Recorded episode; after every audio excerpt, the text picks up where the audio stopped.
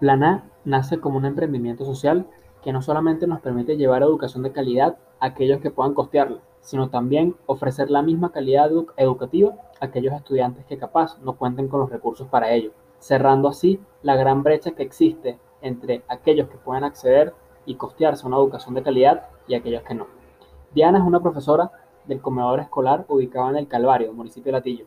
Ella, junto a otras madres, no solamente elaboran la comida que ofrecen diariamente a los niños de la comunidad, sino también elaboran guías incluso a mano alzada para poder ofrecerles un material educativo a los niños que participan y forman parte del comedor y también refuerzan sus conocimientos todos los días durante toda la semana.